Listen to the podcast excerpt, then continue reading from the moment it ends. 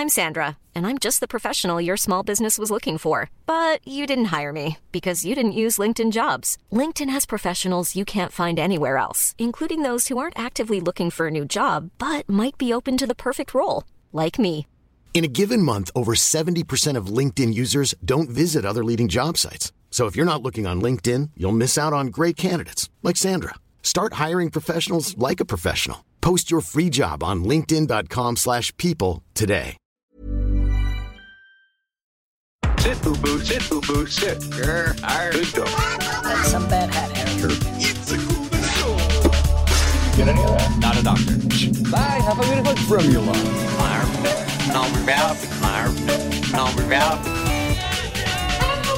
it. Good night, everybody. Absolutely.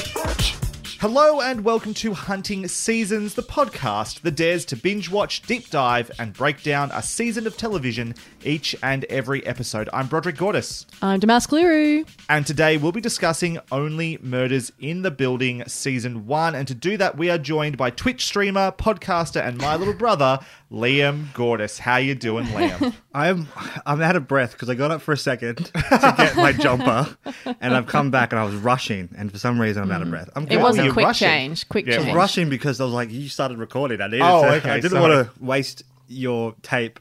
I appreciate it. Yeah. We're straight to tape here. Yeah. 224 gigabytes of free space remaining on my computer. I had to rush. I appreciate it. You know how big files get these days? Do you want to tell everyone what you're doing these days? You've obviously been doing your podcast, but also you've got some other stuff going on at the moment, don't you? Yeah, so I have my podcast, Shit Dates, where we talk about all about bad dating experiences. I'm also been streaming on Twitch a lot for the last 6 months. And it's been 6 months already. Yeah. Wow. It's crazy. And we've built a sort of a little community there. It's a lot of fun. I do a lot of like drawing, playing games, D&D. I'm called a variety streamer. That's what they call themselves. Right. That's what they call themselves these days. It's just it's a good term for I don't know what I'm doing. I'll just do anything on stream. In particular, Arcane Arcade has been the big one. You did that a couple of Wednesdays back now. Was your first episode of that, which is a Dungeons and Dragons game that you're DMing. And then you've got the next episode coming up this Wednesday? Yep, this Wednesday. Is this going to come out in time for that? Yep, it certainly will. Yep, fantastic. This Wednesday, twitch.tv/LiamDraws_. We do it for charity. So throughout the game, you can donate. For every $5 you donate, it goes to Headspace, which is an incredible charity in Australia, all about youth mental health. But also, every $5 you donate, you can add an advantage or a disadvantage, which affects the game and the people playing the game. If you don't know anything about Dungeons and Dragons, that was all gibberish. But if you do, it really affects the game. And they're about to fight a dragon. They are about to fight a dragon. I've given you 10 disadvantages, so make it easy. I haven't rolled a dice yet. Because there's a lot of RP. There's a lot of RP. They didn't get one. I threw so many things at them. They didn't get one. Anyway. What time is that? Australian Daylight Savings Time? Yeah, 7:30 p.m. Australian Eastern Standard Time. Daylight Savings. AEDT. Yes, correct. Speaking of Twitch, I want to thank everyone again who joined us on the Twitch stream we did last week for our Ted Lasso Season 2 review. That was a lot of fun. We will do that again sometime. I also very quickly, just before we get to reviewing Only Murders in the Building, we're going to be reviewing Squid Game next week. And I particularly, I think, have been feeling a little bit conflicted about covering Netflix stuff with everything that's happening at the moment in terms of the Dave Chappelle stuff and the response to that, and then the walkouts from trans employees and people getting fired and stuff. And I felt a little bit icky about the idea of covering that sort of thing.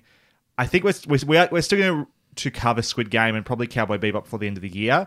But I just want to put out there that I support everything that people are doing to try and get some change happening at Netflix, and particularly support anyone who's decided that they don't want to support Netflix anymore. I think that's a very fair and wise choice. If you're someone who is unsubscribing, which I know some listeners of the show have done, I think that's a really, really fair thing to do. And I'd be interested in anyone's feedback if they've got any suggestions for what we could or couldn't do around that stuff. I don't know how you're feeling about it, Damask. So, I mean, I agree with you in a lot of ways. I just kind of want to see how it plays out, I suppose. Sure. Yeah, is the thing. I want to... Once, we've done the walkouts and stuff are happening, what kind of moves Netflix, the corporation, will do to kind of make amends and right some things. So I'm just kind of going to just see what happens at this stage. Fair enough. In the meantime, let's get to our spoiler-free review of Only Murders in the Building, Season 1. Let me clue you in. Season in review.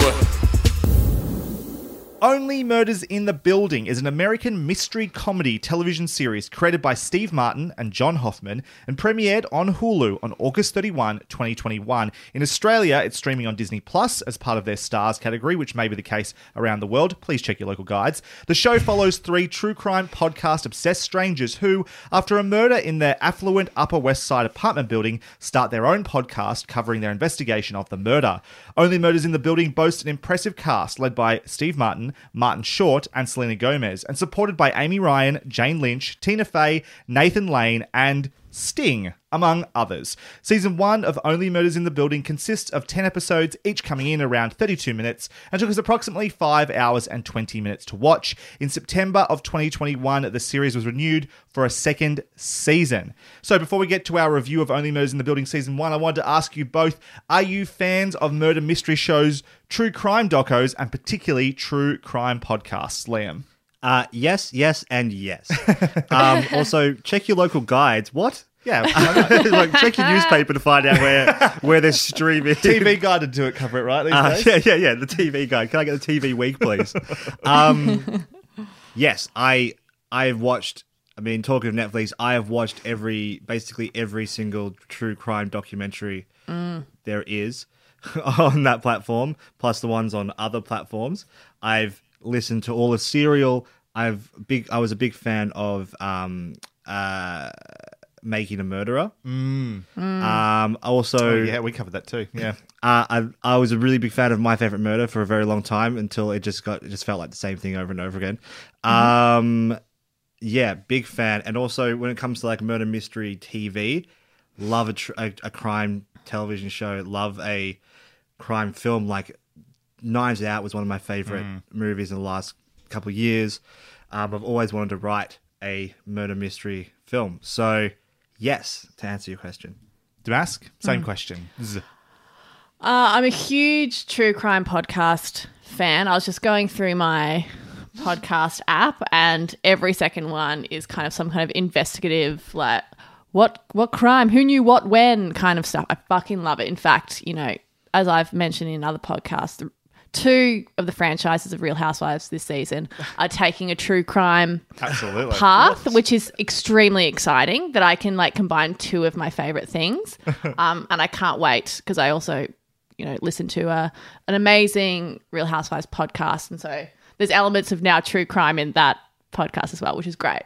I love The Jinx and was it the Staircase? Yep. Back when you could only find it in random sections on YouTube, all that kind of, I don't know. It's all very morbid and I think we have a deeper understanding of what it means to be a victim and what side are we choosing to tell and stuff. So I think I'm more like, yeah, aware of that stuff. But I still like to know where the darkness comes from. I don't know why, but it's a morbid fascination. I also love, you know, shows like American Vandal, which kind of pulled that apart, but also was like a love letter to true crime as well.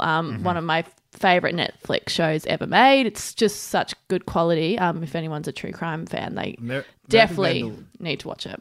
American Vandal is a good thing to bring up here in comparison to, I mean, I don't know if we'll talk about reviewing this just yet, but in comparison to what they were both trying to sort of do. Yes. And 2 different ways of doing it. Yes. And yeah.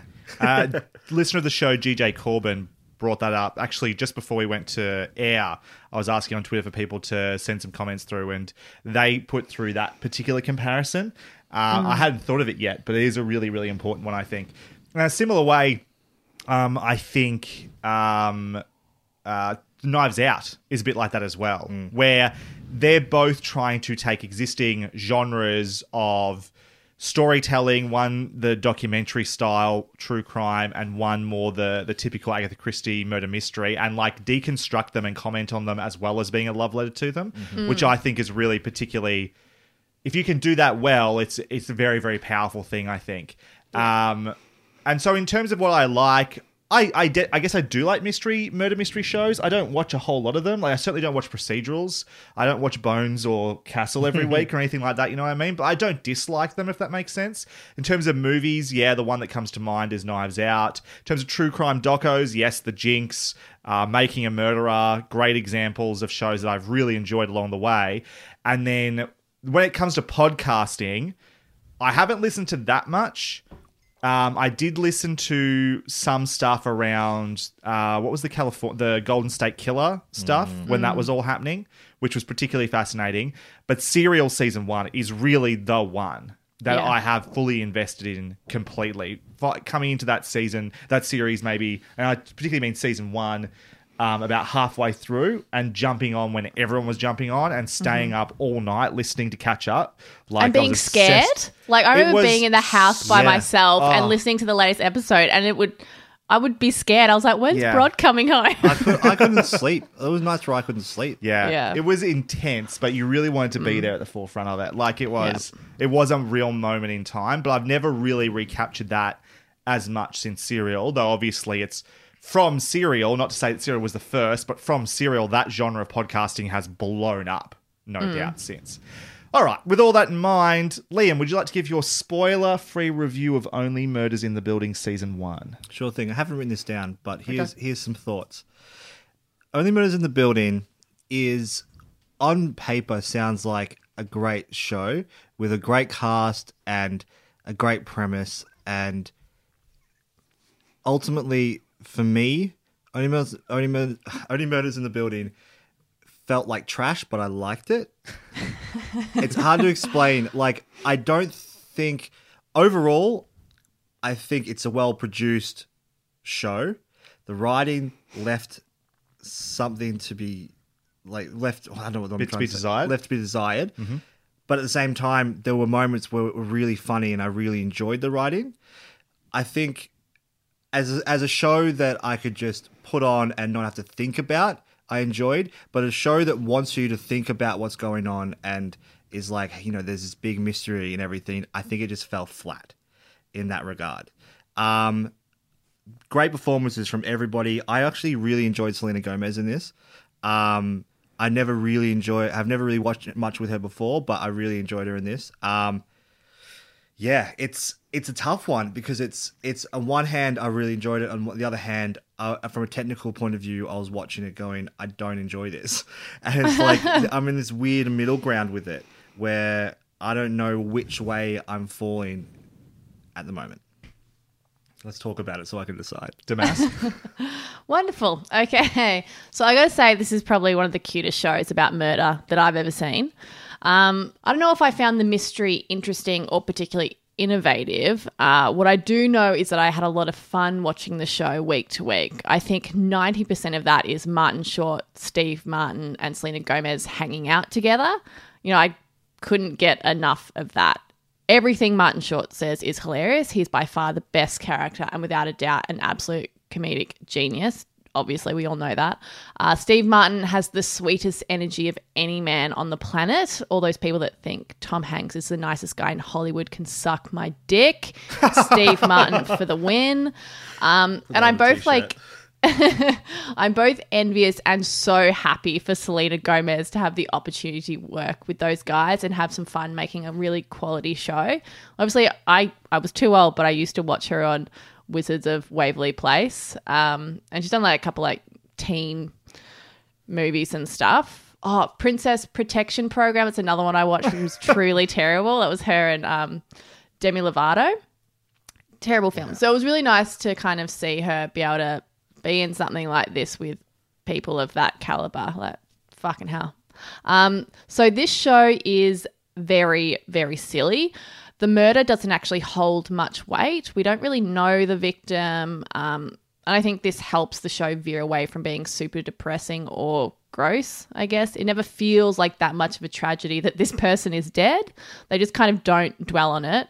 They're like, you know what, we're going to have fun with these three characters. Don't look too long at it, et cetera, because the emotional investment in the show comes from the budding friendship of, you know, three lonely misfits who each have a deep passion for true crime. You know, you take three people who are incredibly lonely and haunted by their individual past.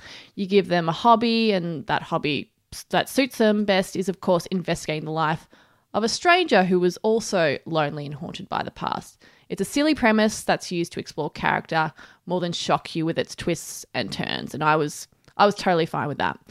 The world building of the show is pretty good.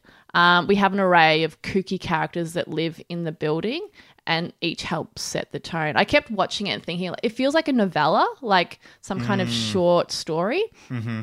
And I really kind of enjoyed that. It's definitely not perfect, but every week it felt like a warm hug. And yeah, I had a good time. All right. So before we went to air, I put a message out on Twitter. I only gave the listeners and people following us on Twitter 25 minutes to respond. So sorry, Steve, if you missed out on that one. You said afterwards that your thoughts lost the ether. My bad. I'll put them in hot topic if you want to include them. Anyway, GJ Corbin did write in and they said, Only Murders in the Building is cute. It's not particularly funny or very intriguing of a mystery and does nothing all that interesting with its premise, but solid chemistry between actors and a decent enough script leads to a shallow but enjoyable show. And honestly, I think they've pretty much nailed my thoughts on it. I think we've all said the same thing. Pretty much. So far, yeah. I think generally it's okay. It's fine. It's decent enough. I guess where I've struggled is I watched the pilot early on, I think when it first came out even. I basically left the rest of the series. We've got a million shows to watch for the podcast, so stuff gets pushed to the side. I came back to it this week and I watched over the course of a week, a couple of episodes at a time, which wasn't a bad way to watch it, I must say. But what I noticed in the month or two that this was on was there was all this hype around it. People couldn't stop talking about how good the show was. I guess I don't really understand why there was so much hype. I think it's, again, as I said, it's fine. But I don't think it's really deserving of the sort of praise it's been getting. That's one of the best shows of the year. I think what it does well is that it's most fun when it's playing with the true crime podcast tropes. You know, the theme song that deliberately invokes the Serial theme, the name of Tina Fey's podcaster of Cinder Caning, which is so much like Sarah Koenig. Like, when I made that little connection, as someone who cares about Serial, that made me giggle a little bit. The Squarespace ad at the end of one episode that when she's podcasting and like all those things, if you're a fan of that genre in particular podcasting, they're nice little jokes, but it doesn't go particularly far with that beyond just sort of being cute with the idea, which is what GJ also said. They said, comparing it to American Vandal, there's just so much left to be desired, which is what you said, Liam. Mm-hmm. So I think a lot of people have very similar thoughts on this, at least people that we know in our community. And there are some very fun performances. Martin Short, in particular, shined for me. I thought he was just having lots of fun with the character of Oliver Putnam and was generally the highlight of any scene that he was in. You know, his phrasing, delivery, but also his physical comedy, which has always been a part of what he does. He's always the best. No matter what he's in, he's always the best. And it's funny, I don't really think I've seen heaps of Martin Short. I remember he had a part. Was Martin Short in, like, Arrested Development for an episode or two at one stage as well? Was that Martin Short? I feel like it was. Probably. I'm trying to remember. It was like something he would have been in. Yeah, I think I remember feeling like, oh, this might be a comedian who's a little bit past their time now, and maybe I didn't get the bit he was doing. But this, he proved to me in Only Murders in the Building that I had misjudged that, and he has still got not just a lot to offer, he's still an incredible talent. And Tina Fey, I thought, was really great casting for the role of Cinder Caning as well. I thought that was a perfect role for her. Where I struggled is... The pointedness on the word struggled is really scaring me, but go on. I don't think I was entertained. Not entertained as the premise or the talent of the show promises. I think at its best, at my best, I was amused. At its worst, it did have some moments where I thought it was just downright bad, with some bad writing and odd structure or logical plot holes. And I know it's a comedy, but there was enough emphasis on the murder that it wanted you to care about the murder and to be invested in the mystery. And I don't think it did a particularly good job there. Some perfect examples of like bad writing. There's an episode where they're in a car and like there are two characters that are talking the entire time. They're catching up on their past and they're going and solving a mystery of what this note means. And they get to the place and the one character turns around and says, actually, don't go in there. I don't want you to. I'm just sick of this whole thing. It's like, you guys have been together for about 10 minutes in a fucking car, and the entire time you were helping this other character out. Why the... Like, I just didn't understand... Like, none of that logical character stuff was happening. It felt really, really clunky and put together. The pacings and the structure of the episodes, I think it thought... Early on, I just kept thinking, these episodes don't feel particularly well, like, structured. It came out of the episode, and it kind of felt like you were giving me another piece of the puzzle, but I didn't care all that much about what the story of that episode was for that character. It didn't nail, like, if you do a 3-act structure, set up an idea. Sometimes they did this for characters, and sometimes they got to the end of the episode, I'm like, oh, it's over. They didn't really get to that place that I thought they were going to get to with this week's story moment. Just things like that. And there's a logical thing that happens in one episode involving a police officer that we'll get to in spoilers that, like, blew my mind that the show was willing to do that. And it just frustrated me no end. The biggest problem for me, though, was that it just sort of missed the mark on the character work. I often got what the show was going for. I know what it wanted me to feel. And I did want to feel it too, but I just didn't. I kind of wish it... I wish I felt more. I think the reason I didn't is because I didn't feel like the characters necessarily felt all that much. There was a lot of lip service to ideas of loneliness and regret and so on, but I don't know if much of that was really on the screen. In the end, when you mix in the best bits with the show with the worst, it still equates to something okay, but there was undoubtedly a clunk to this show. A simultaneous stiffness paradoxically coupled with a sloppiness. Simply put, it is lesser than the sum of its parts. That was the grossest description of the show. It's just a bit stiff and sloppy. and then he kept the slur because he's like, simply put. And you better keep that in. You better not edit that out. Yeah, that's amazing. Fine. But I do. I think it is lesser than the sum of its parts in a way. And my takeaway question is, if some of the excitement around this show was because Steve Martin and Martin Short were doing something together again, and people were just really excited to see that. I don't blame them for that, but I wonder whether some people maybe had more time or enjoyed the show more because they were just happy to see those two together again. I don't know if anyone feels that. Yeah, of course that's what's happening, and Brad. That's fine. I don't think anyone... I don't know if, like... I agree that some people might have that, but I didn't have like a nostalgia of these two being together again. I just enjoyed them together because their chemistry is amazing. Sure. And they clearly work so well together. They're so good. I mean, I do have nostalgia. Like, Three Amigos is one of my favorite comedy films. It's so fucking good. I recently rewatched it, I don't know, like last year or the year before or something. And just one of those rare comedy films that, you know, is full of men but holds up. Because that is their sense of humor. Like, that's quite wholesome but really quick-witted and just beautiful kind of characterizations and stuff. So I was really excited to see them back together again. But I also just think it's, even if, like Liam was saying, if you don't have that history, the two of them together, it's just really wonderful to see. And with the addition of Selena Gomez as well, who knew that that was going to work so well? That just gelled.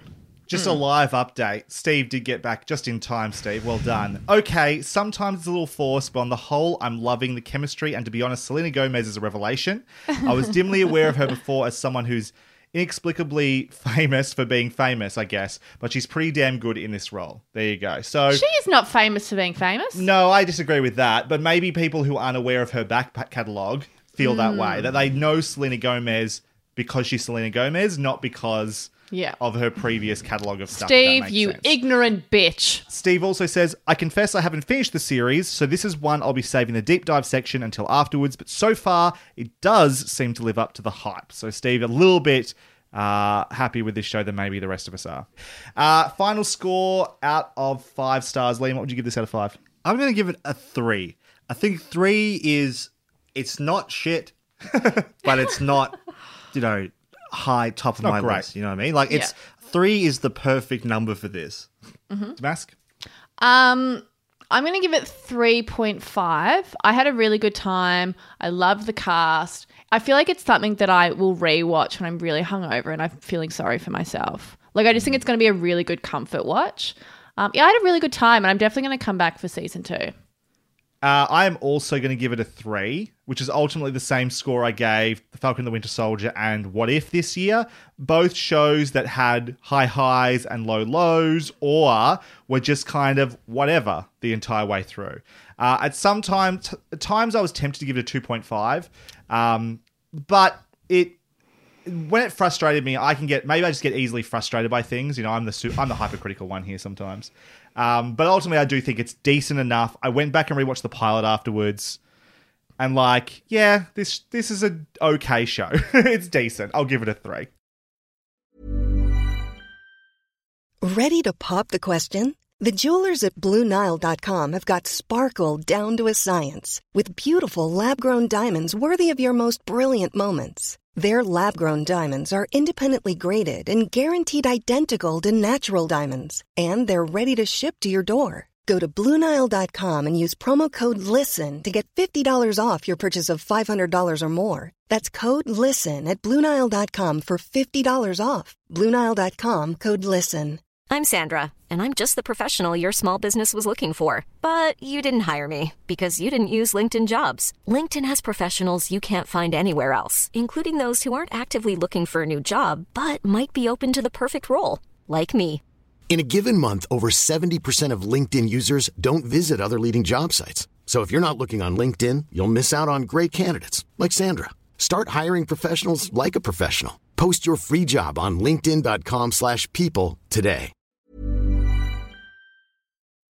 Before we dive into spoilers, we'd like to ask everyone who enjoys the show to please review us on Apple Podcasts. Nothing helps the show to grow more than by throwing 5 stars and maybe a couple of nice words our way. And to sweeten the deal, if we reach 25 written reviews on Apple Podcasts, we will finally review Buffy the Vampire Slayer Season 1. You know what? I don't even want to review that anymore. The fact that we've practically begged people for years...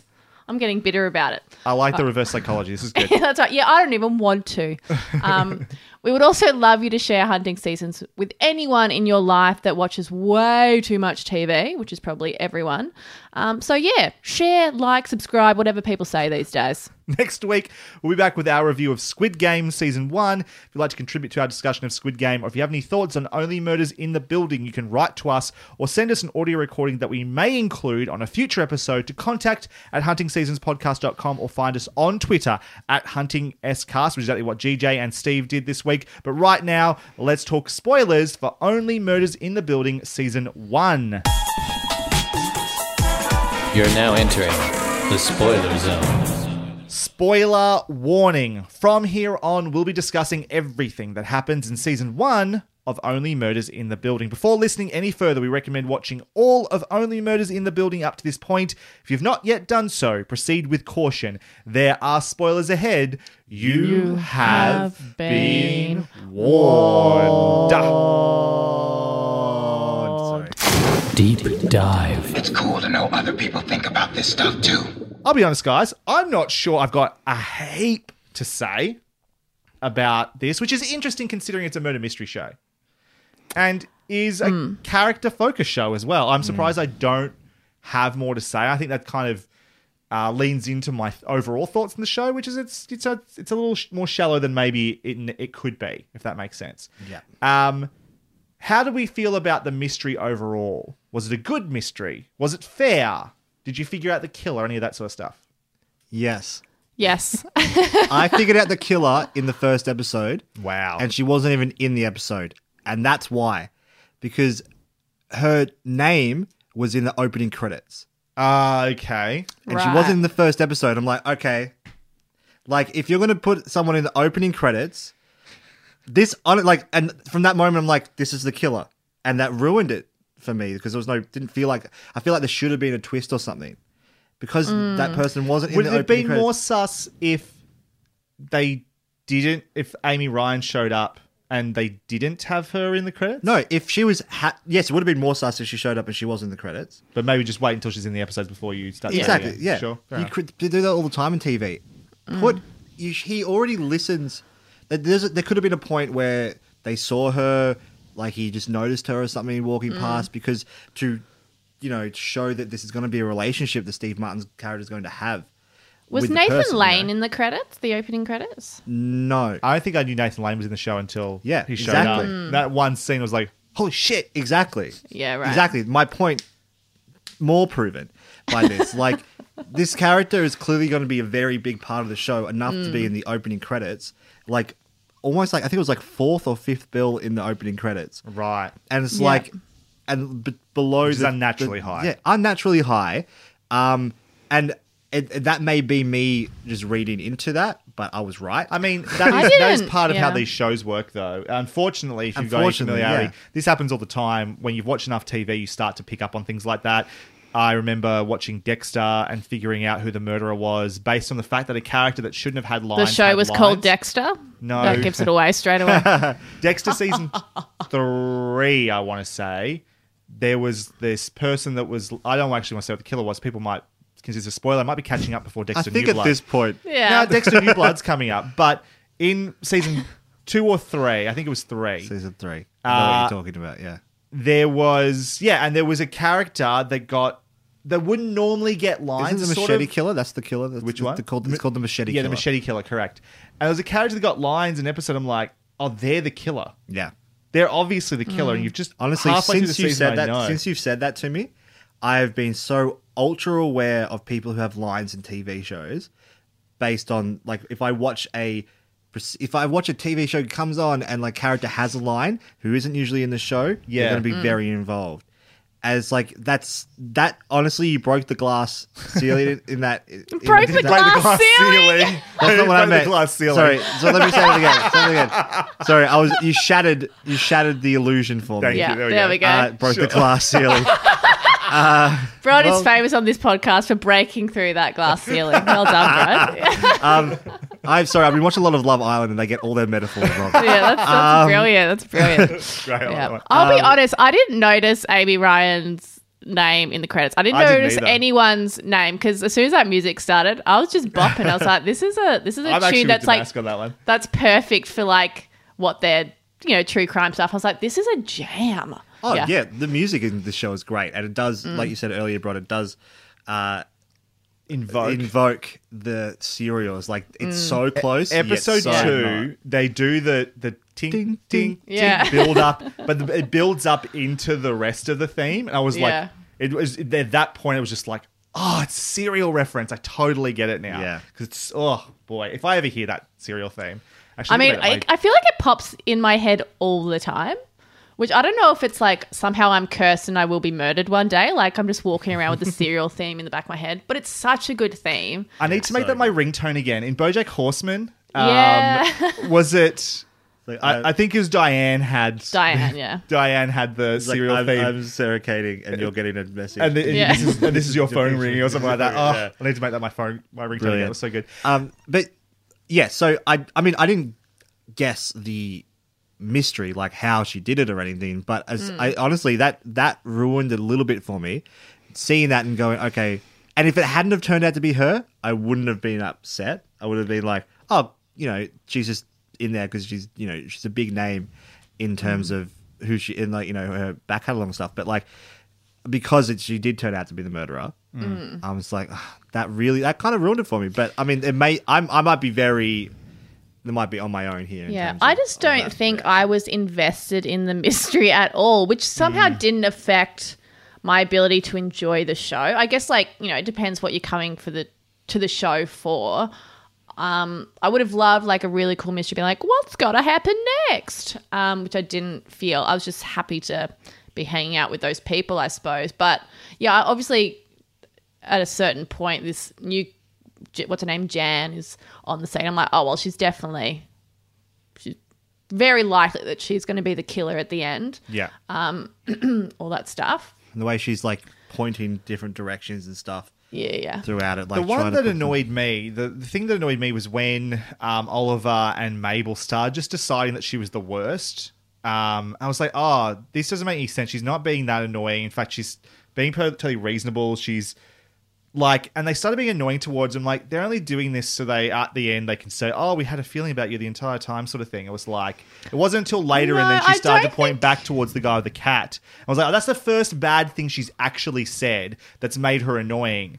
Every other time they did it when she brought baked goods, it was being supportive. That was more of a comment on them, especially Martin Short's character and his reaction to not wanting to let other people be part of it. You know, he's being selfish. That's what it was more a comment on their character than it was on her being actually annoying. Yeah.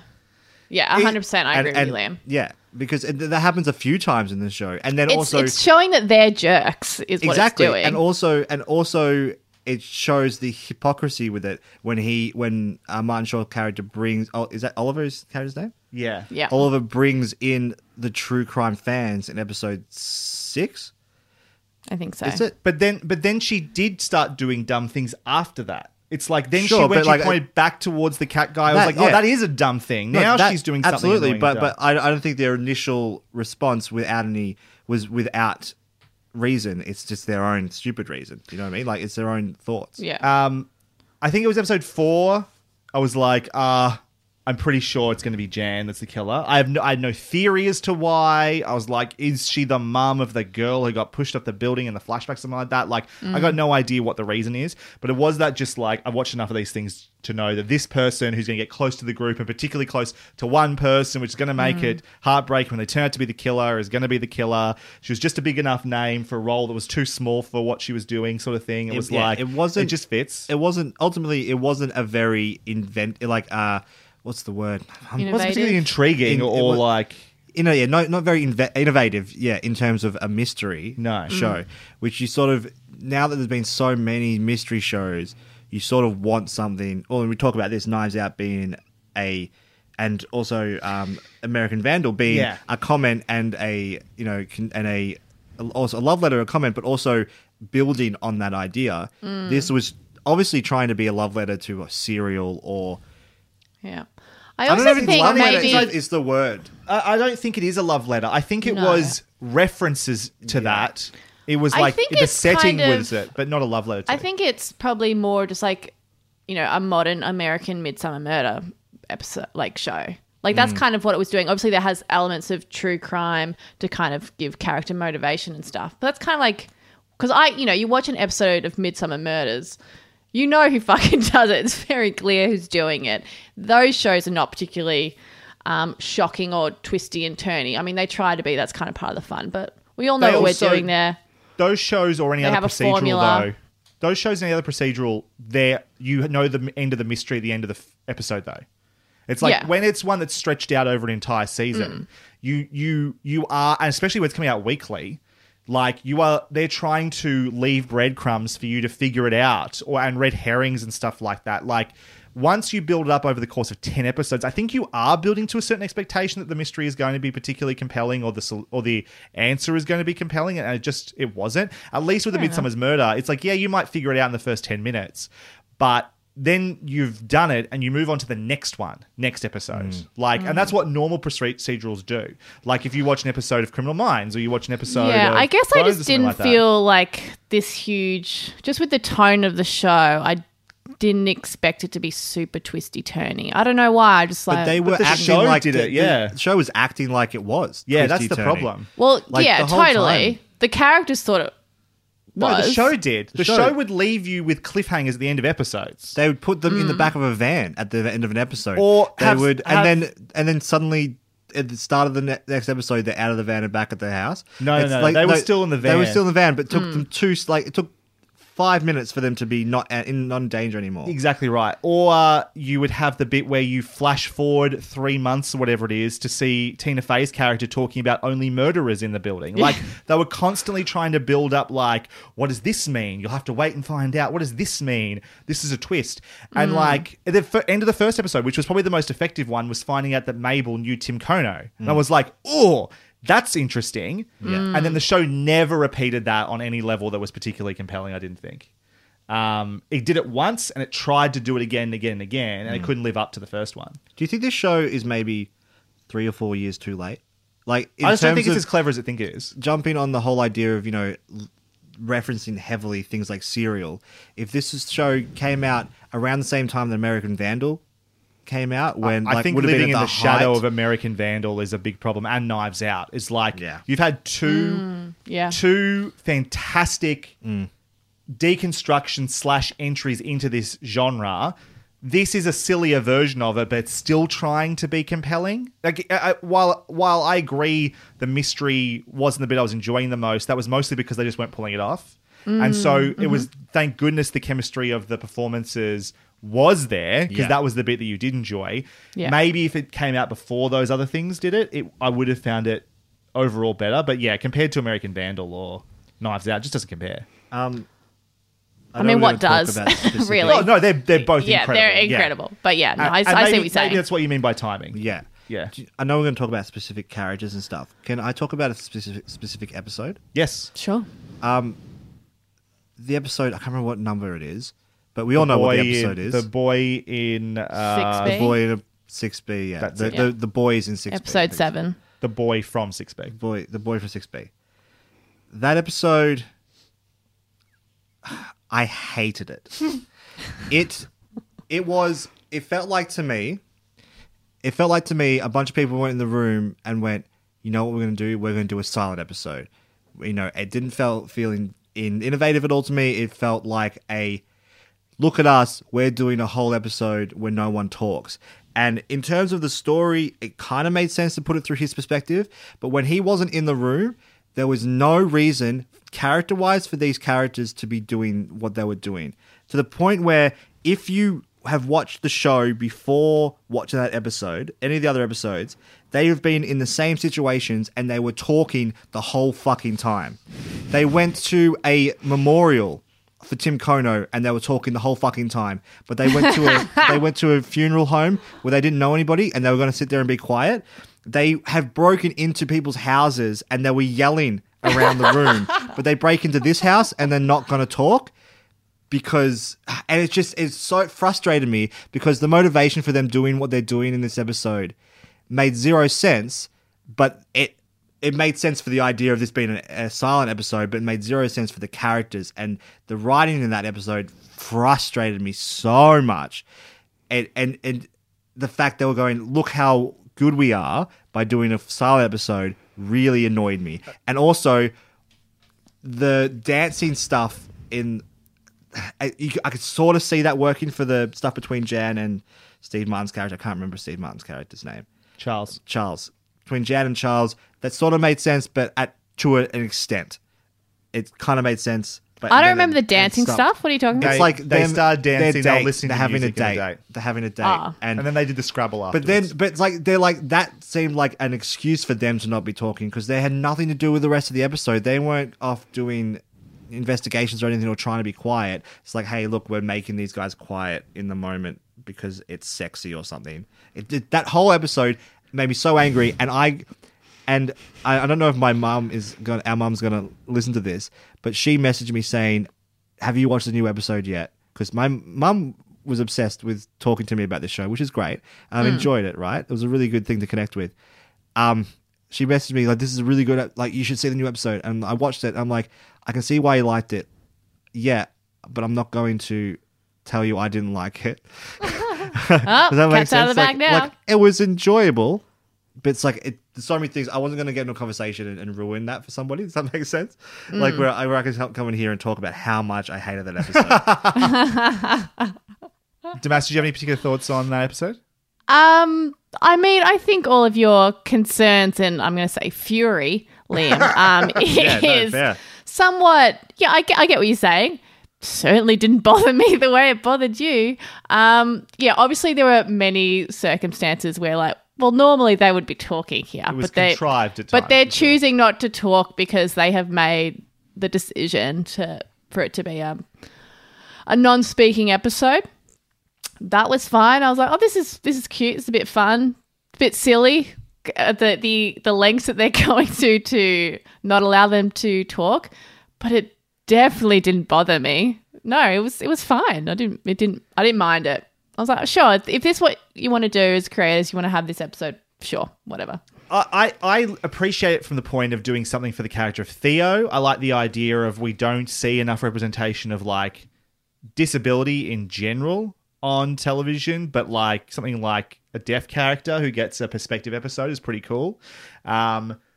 I do agree the other bits were particularly contrived at times, though, and I see your frustration. My favourite bit, though, which was like, this kind of annoys me, but it shouldn't because this happens with people, you know, verbal people all the time, was a bit where Theo walks into a room and there's no one else in the room, and then sign languages him to himself, like, what the fuck was that, or something like that. It's like, I don't know who you were signing to. But again, I guess people just talk to themselves all the time in TV as well, so I really can't be angry at you for doing that. That's very interesting. I mean, I talk to my...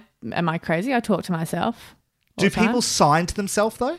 It's how they communicate. Why would it be any different? That's what I mean. And that's why it was like, my initial thought was like, who are you signing to? Silly. But then I was like, well, wait a second. This happens in TV all the time. And I sometimes it's annoying, but a lot of times I let it go. I should really let this one go as well. But I do get what you're saying. I think it is, but again, much like the show, I think its ambition is better than its execution, if that makes sense. Like, thematically, I think I like a lot of what this show wants to do. I don't think it necessarily pulled it off particularly well. And maybe, again, and this is going for something different because Hush is not about anybody with a disability, but there's been one of the best shows, Buffy episodes ever was a non-verbal episode. It's been done incredibly well before. You're living in the shadow of that episode. It also made one of the best episodes of television history ever. Like seriously, one of the best episodes of television ever. At every point, they're aiming for things that are like the best of. Yes. And again, I appreciate its ambition. I don't think its execution is always as good as it could be. Why is Hush so good? Because it makes character sense for these people to be... Well, they contextualise it for the entire cast, yes. So it's like... That's what frustrates me. When a show goes out of its way to try and do something like this and fails miserably in my opinion, because they're like shoehorning this concept into the show and into the characters and making characters make decisions that they just wouldn't make and they haven't been making consistently, where I can literally give you examples of why when they haven't done this exact thing. Yeah. It's like that really frustrated me as a show. And again, I enjoyed watching this show, but it's like... but that episode, like, I feel like that episode is going to be talked about as this great episode. It was like, well, no, it wasn't. Sometimes the shows that you know can be better or know are doing a lot of things right, and when they make, like, obvious silly mistakes are the most frustrating. It's not the ones that were never good. They're like, oh, well, I just hated that show and I've never watched it again. It's the ones that you like and go, there's so much I enjoy here, but for some reason it's frustrating me. It's just not working. I always have a big reaction to those. Also, shows. Like one of my favourite things about the show is, you know, the conversations and the talking and stuff that these characters are having. The dialogue. And then they do that where they can't have a conversation at all. It's like, anyway. Can I talk about, like, some of the stuff character-wise that was frustrating me, though? A good example of that was, like, Mabel and... what was the guy who got out of jail's name? Oscar. Is that right?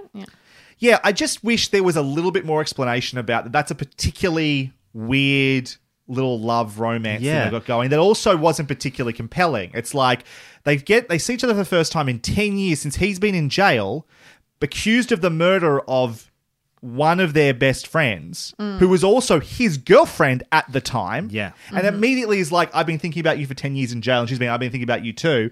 Let's start making good videos each other. There's got to be some awkwardness and more tension around that. There has to be a conflicting feeling there because there's the dead friend that they both had that was in between all that, plus the Tim Kono situation. But no, they just start making it like, they were always waiting for each other also, on the other side. There was a bit of a flashback where maybe there was half a look. Sure, but it's even that. But that's what I'm saying. It's like there was half a look, but that's all there was. Yeah. There was zero explanation about why they both felt so strongly about each other. It was like drama, real good character, compelling drama was left just sitting on the table. Yeah, it's like it's right there, guys. And the fact that you're not going there makes me less invested in them. I don't care about them at all, because you haven't given me any reason to care about their situation. I don't know if you agree with that at all, Damask. No, I was just marveling. It was like having the same person just yelling at themselves. Sorry. So I didn't want to interrupt the beauty of that moment. Once again... At least we're consistent with our character. This is true. Once again, I see what you're saying. Didn't bother me. didn't bother me at all. I was like, yeah, so okay, whatever. Yeah. I mean, I did think, oh, he's been in jail for a crime he didn't commit for 10 years and apparently has no trauma about that situation. Yeah. Yes. Yeah. Yeah, of course. I see what you're saying. I don't disagree with you. I just don't have the passion about it, I guess. I'm like, yeah, sure, whatever. Moving on. Can I talk about something I enjoyed about the show? Yes. I enjoyed and this is more about the way the show was made. Weirdly, I've been talking about how the way the show was made has annoyed me. I very much enjoyed each episode narration being like a different character and in the style of a podcast. Yeah, that was fun. Mm-hmm. I really enjoyed that. And like at the start of each episode, different people. Yeah, it was really, I liked that a lot. It was a really well. It was a good framing device. Again, I don't think they did enough with it, but there was a good framing device. I need to ask you guys what the ending of the season. Yes. Mm-hmm. Why was it the start of the season? Why was Oliver and Charles arrested? Because they were seeing they're all suspects at the moment because they were in the same. Why were they arrested? Because they're suspects. Why were they arrested? Why were they let out in handcuffs as a suspect? Like, yes, it makes sense for Mabel to be done like that, but they were found there. They were standing in the doorway. Why did they have to be arrested? I think that's... Could they not have just walked...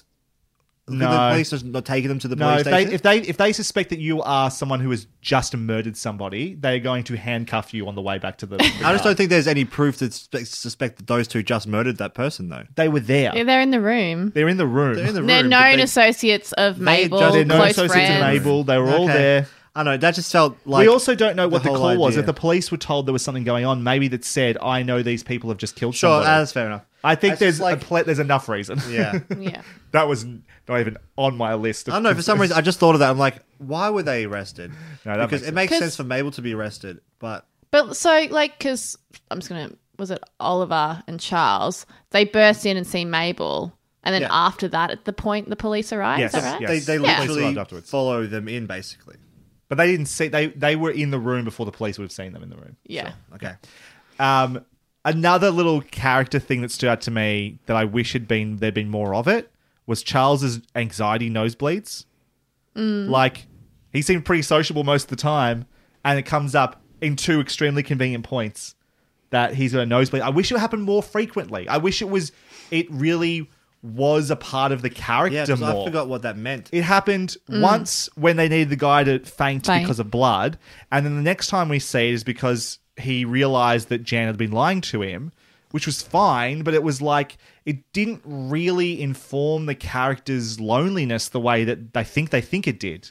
It needed to happen more frequently. It needed to be a mystery earlier on. It needed to be something that happened the first time that Oliver comes and talks to him while he's sitting at the diner watching the podcast. You know what I mean? It needs to be happening again when Mabel then sits down with them. Yeah. Because if the idea is that he can get anxious in these social settings, then make it happen. Don't just do it one time to get the guy to faint.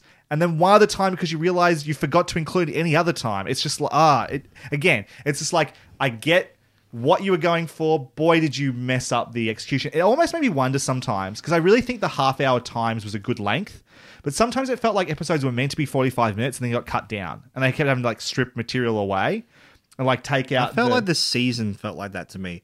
Because I didn't know that there was only, 10 episodes in the season? Mm-hmm. Mm. I didn't know there was only 10 episodes, and I was watching week by week, and episode 9 came out, and then Brod announced on the podcast that next week you're going to review Only Murders in the Building. And I'm like, but there's still at least 3 or 4 episodes before this show's done. How are you going to do that? And I looked it up. I'm like, oh. And then the last episode just felt rushed. It came out of nowhere for me. I felt like the season felt like it could have been longer.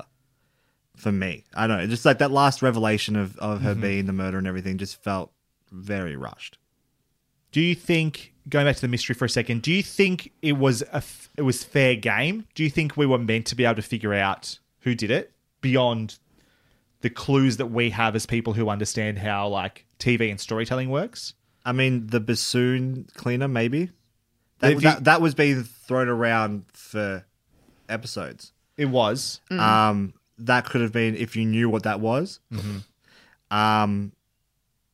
I mean, the one that annoys me is Charles says in the last episode, it's like, your bassoon sounded different on the night of the murder. It sounded recorded. Yeah. So I went back to the first episode to see if you could tell that, and there's absolutely no fucking way you could tell that it sounded any different to any other time you heard it. Yeah. It's like, that's why that frustrates me too, is it's like, it's not really fair game if I can't know that. Yeah, it's like, and we wouldn't notice that either, like, if you, because we hadn't heard the bassoon yet in the show, so make it sound like a recording. Yeah, I know, yeah, but make it sound like a recording. Exactly. We're not going to make the connection until we go back and go, oh, it does sound different. Yeah. You know what I mean? It's like, you want this to be a show that you can go back and rewatch and see the clues. Yes, exactly right, and but that's what frustrated me too. I don't think there was that. No, in this show, no.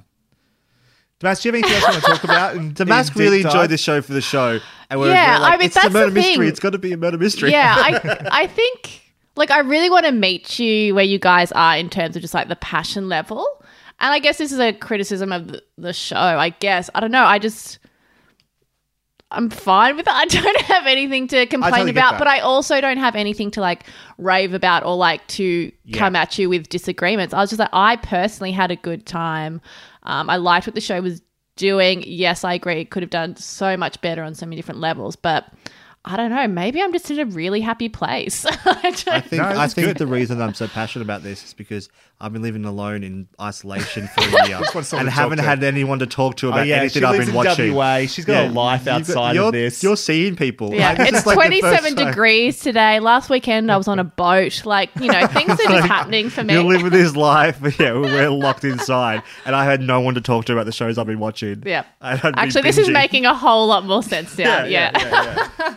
I do want to, but the problem is I can only reiterate. It's like, I had such a good time with Martin Short, and like little things, like there's a bit where he, is like they're talking to Sting, right? They're trying to get like some information out of Sting, and like then Sting's like, oh my God, yes, it was me. I did kill him. And just the way Martin Short just like is pulling his like lapel mic closer or just sidling closer. His fucking physical comedy is so good. It's so good. Like, he is an absolute star in this show, and any time that Oliver was on screen, I was having a good time, basically. I really wanted... Yeah. There's other things in the show that felt like they were going to be important that just didn't come back, like the gut milk. Like, that just felt... That ended up just being a joke. I think it was just an ongoing joke. I never thought it was going to be more than that. It was just because it was always in the scene. Like, there was always the gut milk in the scene. There's always this... Maybe that'll be why What's-Her-Face was murdered in season 2. Maybe she didn't pay her gut milk bill or something like that, and the lady in the basement killed her. I don't know. Yeah, maybe. I mean, that's where we're left. We're left with a mystery. Look, who killed Bunny? We've just called it. I personally think it's... we'll talk about that when we get to final thoughts. Oh, wait, that's... Okay, one thing that I was like, oh, that's stupid, was in the final episode when Bunny comes up and talks to Mabel. And and Mabel's like, fuck you, you piece of shit, I'll fucking kill you. Like, the reaction is so insane. I like, it happened, and Ash and I looked at each other and we're like, well, that was really intense. Like, it was just so... Like, yes, that woman is a cunt, absolutely. But we've never seen that amount of, like, vitriol and anger expressed by Mabel. That's the best sentence I've ever heard. That woman's a cunt, absolutely. It's literally the best sentence I've ever heard. It's my catchphrase. I think she said, how does it feel to be the most hated woman in the building, you grumpy bitch, or something like that? And I also was like, it wasn't until afterwards, like, oh, okay, that's they need to set up for the murder. It just doesn't feel like Mabel's character. But no, it just felt so unnecessary. Yeah. It's so, like cruel. It's like, okay, like, just because she's mean doesn't mean you have to go there. If Oliver had said it would have made sense, and he was standing right there. Yeah. But also, Bunny, I didn't hate Bunny. She's not wrong a lot of the time about this stuff. Like... Pay your fucking bills. And, like, you are causing a nuisance. You're breaking into people's apartments every second episode. These people are fucking menaces. She's not wrong. I never hated Bunny. And I don't think that the show... That's the problem, too, is that if you're going to say that line, you have to get to the point where I agree with that vitriol. And I just didn't. Yeah. Bunny didn't deserve to be called... I just liked her as a character. I was like, well, she makes me laugh whenever we have like a building meeting. I'm like, oh, cool. We're going to see everyone and Bunny's going to be an asshole, and that's great. 100% agree. Yeah. There's also some things in this that did make sense to me. there were just coincidences that happened that didn't make. The example just came to my mind in the episode where they go into Nathan Lane's apartment and Mabel finds the secret door to the room full of things. Mm. How did she know that was going to open? She didn't. She was just looking. She looks at the plinth, moves it, and the door opens. I think she was, from memory, she was knocking and she knew it was hollow. And then how did she know it was hollow? I don't know. It's like, there's things like that. It's like, okay, spend a little time. You're right. When you're talking about 45 minutes cut down to half an hour. Yeah. Maybe there was a reason. Maybe there was scuff marks on the ground or something that she could see that, you know, this door, there could be a door. Yeah. Little things like that. It's like just attention to detail. Attention to detail. Yeah. Especially in a murder mystery show. Exactly. Yeah. Exactly. I get That's it. My point. It's like there was things that just happened rather than there being explanations for it. It's like, I know I sound passionate, like I hated this show, but I enjoyed it. You're doing what I do, Liam, which is where it's...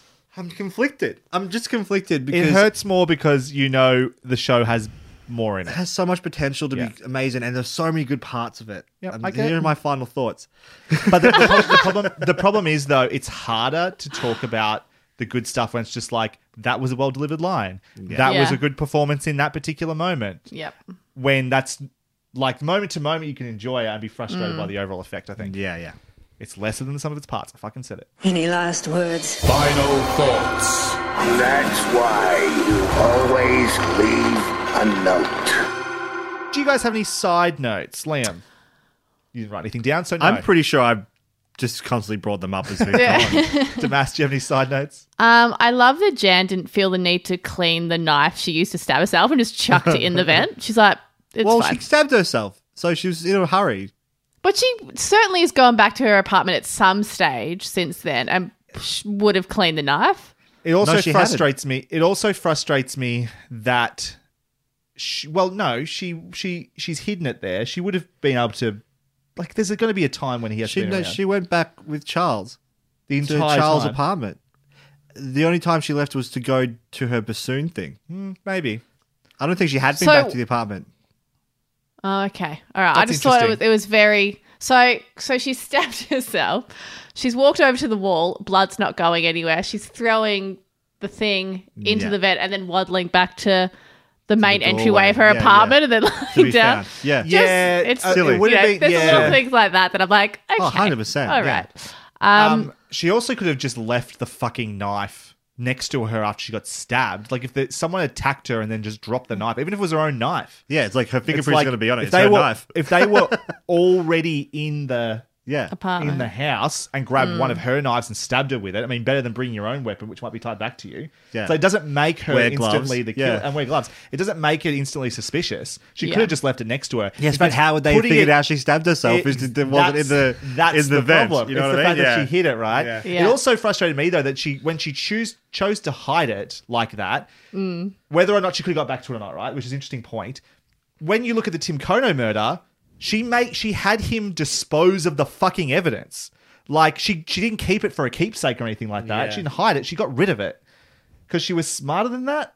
It's like, that's what's... Again, it doesn't make sense from a character point of view. Anything else, Damask?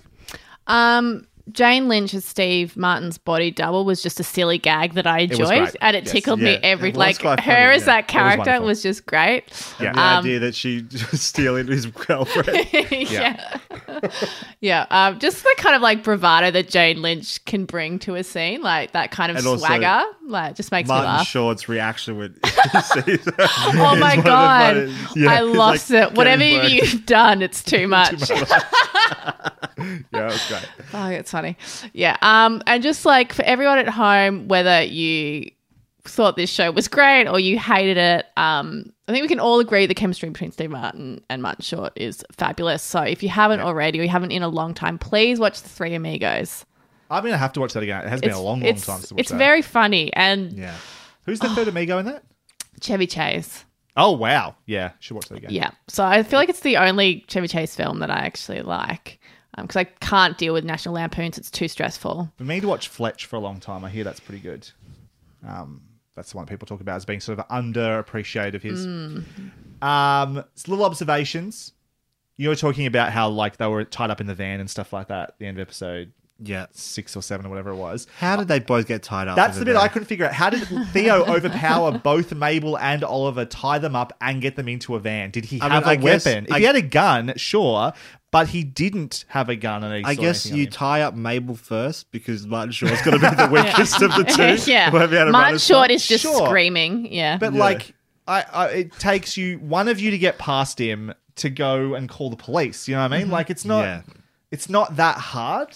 And the fact that seeing them just cut from we can't get through this door to being tied in the back of the van, I was like, you need to prove to me how we got to that point. That was so stupid. That frustrated me. Getting Nathan Lane cast as an investor in a Broadway flop is a very, very cute little detail. Very funny. I loved the reverse producers on that. And in general, as soon as Nathan Lane was in the show, it was like, you beauty. I'm in. I love Nathan Lane. Yeah. He can do no wrong. And he was fantastic in this as well. Absolutely. Just seeing him and Martin Short talk about all the like terrible theatre ideas was like Splash the musical, the tragedy of the pool not working and the men just diving. All the chorus boys just going because they're committed. That was one of the best scenes. And, like, again, Martin Short just being fantastic, but him explaining, like, each one of them just, like... The bone crunching, yeah. There's some very good writing in this, and at the same time, some very bad writing in this. Very bad writing too.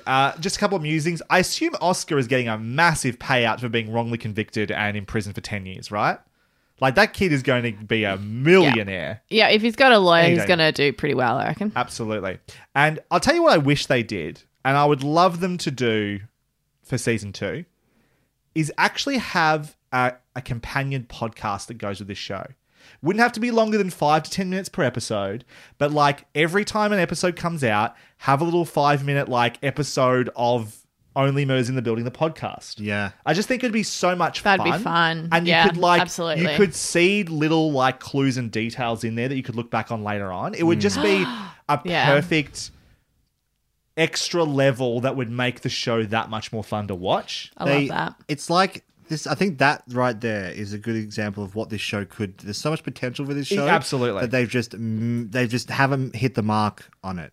All right. What were our favourite and least favourite episodes? Liam, what was your least favourite episode? I think you know. It would have been episode 7, The Boy from 6B. Yeah. For all the reasons mentioned. All the reasons mentioned above. Please see above. Damask? I think I'm going to go with episode 6 because we spent a lot of time with Detective Williams, but then like... And she does like this big thing, but then like we don't really deal with that or like get to spend any more time with her. And I was like, oh, I would have liked to like, what are the real consequences of that? So I guess that one, yeah. On that point, Brod, you were talking. You said you wanted to talk about that. I'll bring it up now because I don't want to do too much on it. But dishonorable mention went to episode 6 to Protect and Serve. The idea of the cop sending the fucking amateur podcast people real fucking evidence drives me insane. Yeah. There is no reasonable explanation why any decent cop would do that. I don't care what your home life situation is with your new baby on the way. Get fucked that any cop would do that. And that's the sort of shit that makes me not want to care about the show. Mm. It can't even get that shit right. Like, it just does not make sense. You cannot follow the show when it's doing crap like that. It drove me insane. It is a terrible, terrible choice, and it was a terribly written episode, and I hated it. But that wasn't my least favorite episode. Oh, no. Oh, no. It's also this show's beautiful. I think it looks really good. At times. Mm. Oh, actually, something else about that episode, though, episode 6 that I didn't like, was they were doing this thing with Mabel about how, well, true crime, you know, maybe it's unethical because it affects people's real lives, because they're talking about the Mabel situation and how it's real for her and Oscar.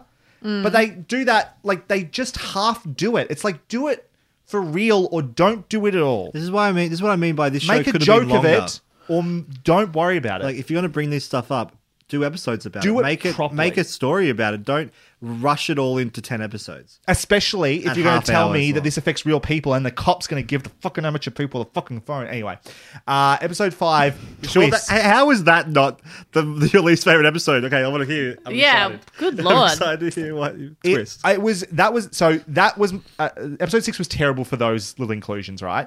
The episode 5, Twist, which is the one beforehand, where Mabel is being followed by tie-dye guy who turns out to be Oscar, who follows her into a fucking... alleyway, who then they get in the car and drive together and have that awful I've been thinking about you for 10 years stuff. They figure out that it wasn't the Manhattan Bridge or whatever, Washington Bridge. It was this guy over and wherever it was in the boondocks or whatever and blah, blah, blah. That whole episode was trash. It was so poorly written. It had no flow. It was clunky as fuck. It was, they arrive at the place and then Oscar says, just leave it alone. I don't want to know about this anymore. And all of it. It was like a first draft. It was so poorly written, the entire thing.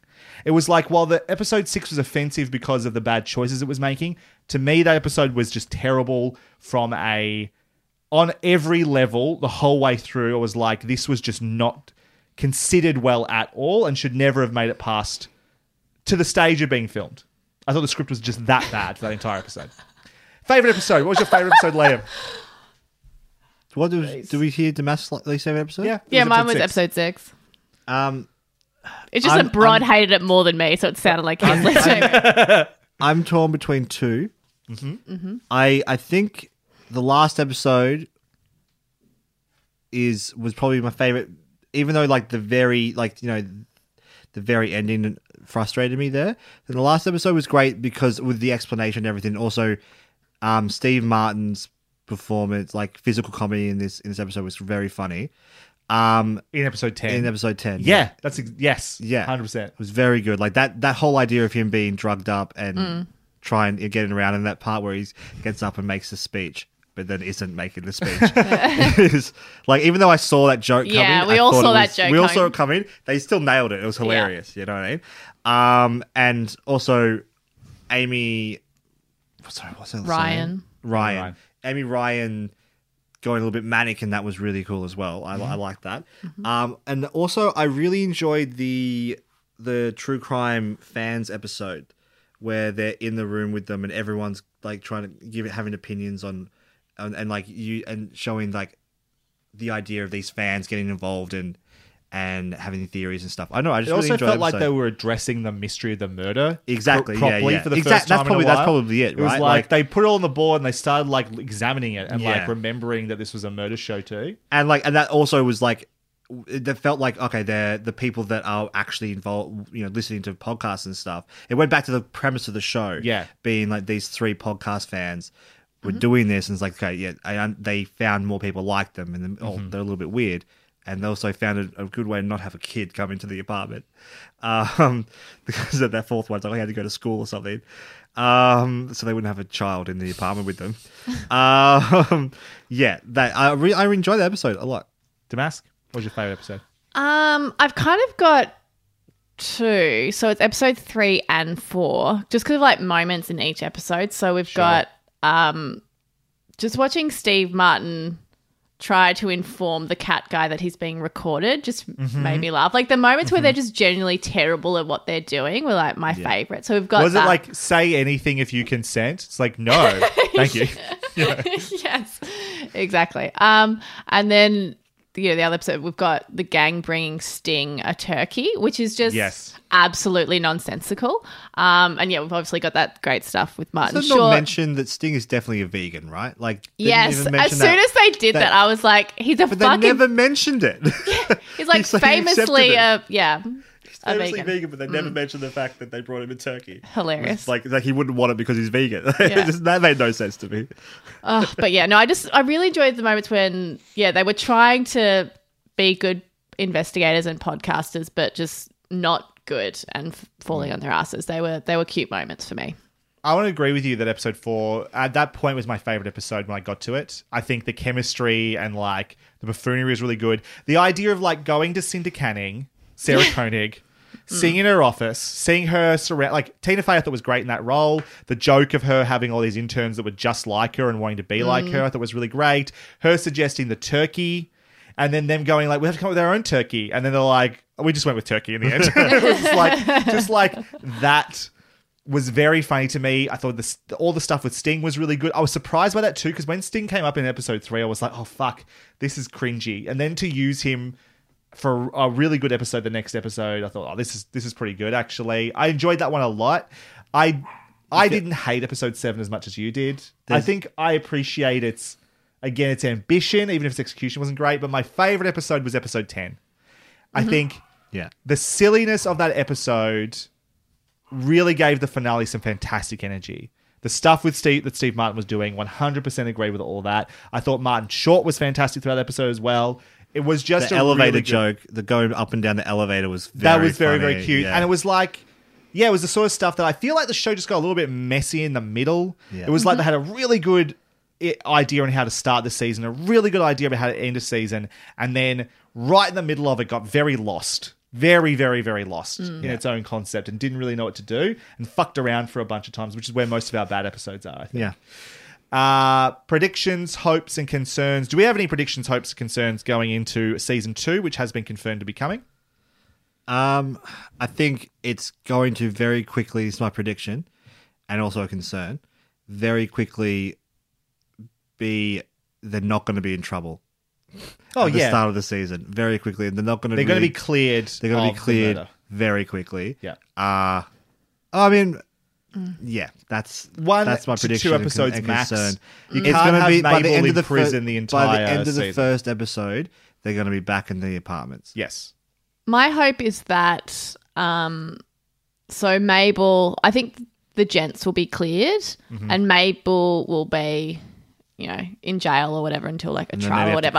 And so they've got like an emotional connection to and huge motivation to solve it. So we might see, you know, Mabel in jail chatting to the boys being like, help me, I need help. And they'll be running around the city trying to figure out what happened, which I think will be a great dynamic. How long? You're going to keep Selena Gomez in jail for the entire season? In an orange jumpsuit? Maybe. I mean, she might get out on bail or something. I don't know. They'll get her out because there's no way they're going to keep Selena Gomez behind plexiglass for the entire season. They'll absolutely reboot Brazos. Brazos.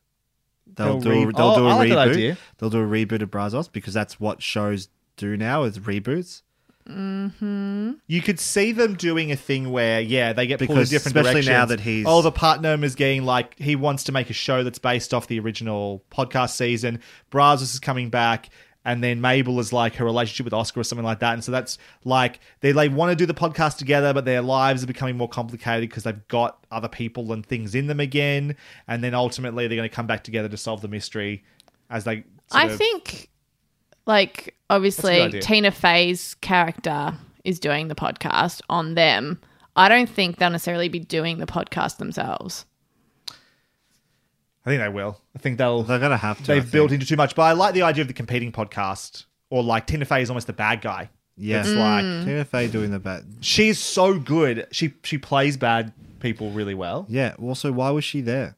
Maybe she killed him. Maybe. Killed her. My prediction is that one of the super fans of the podcast did it to keep the show going because now it was over. Something like that. It was one of the super fans. Which one? I don't know which one. Probably the main one, but I couldn't say. You know, the one who was the most involved, the one who did the voiceover. He's one of the ones of. He's one of the Daily Show correspondents. Oh right, okay.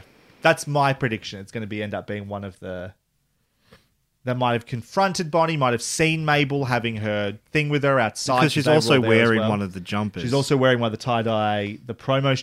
Tie-dye things. So my prediction ahead of the season even being fucking filmed. See, that was like that whole idea of the tie-dye jumper was a good use of the mystery trope thing.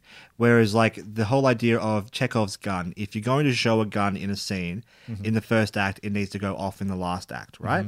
The whole idea of this that like he's selling the merch and everything, so that's the reason that this person has a tie dye shirt. Like that was really, I thought that was really quite that's good writing there. But I think they should have done more of that in the show, and that's probably the biggest issue. Thank you very much for listening to this episode of Hunting Seasons. You can find more of what we do via our website, huntingseasonspodcast.com. Our logo comes from Sean Kirkpatrick, aka at ShawneeBoyDraws. Our theme song and bumpers from Lucas Heil of Birthday Loyalty Club. Find links to their work in our show notes. You can also find myself, Broderick Gordas, on Twitter at bgordas, B-G-O-R-D-E-S, Damask. You can find me on Twitter at maskymoo, M-A-S-K-Y-M-O-O. Liam?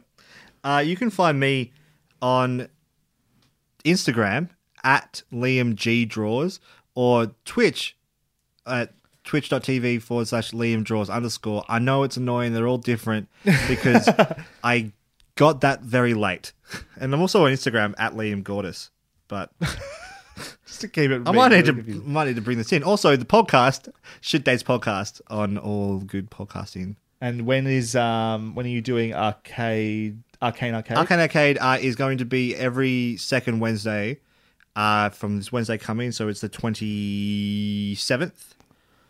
And then fortnightly from then until we finish the campaign. Cool. Beautiful. What time again? 7:30 p.m. Australian Eastern Daylight Savings Time. Very good. Nailed it. Yes. Look at the story. Look at the character progression. Is it Daylight Savings Time? PM, it is Daylight Savings Time, yeah. Is it? Yep. So you wouldn't Google 7:30 AEST like a normal human? AEDT. AEDT. Ah, okay. All right, cool. Next episode, we'll be back to discuss Squid Game Season 1. In the meantime, thank you again for listening. We'll see you next time. Bye for now. Bye. Bye. Thanks for having me. Good night, everybody. Absolutely.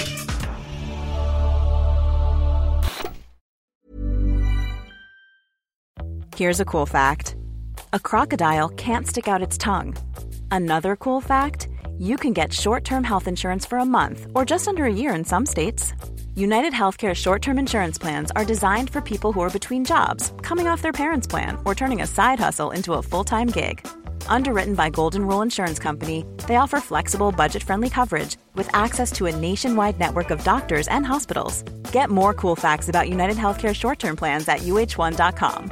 This Mother's Day, treat mom to healthy, glowing skin with Osea's limited edition skincare sets. Osea has been making clean, seaweed-infused products for nearly 30 years. Their advanced eye care duo brightens and firms skin around your eyes, while the Golden Glow Body Trio nourishes and smooths skin all over.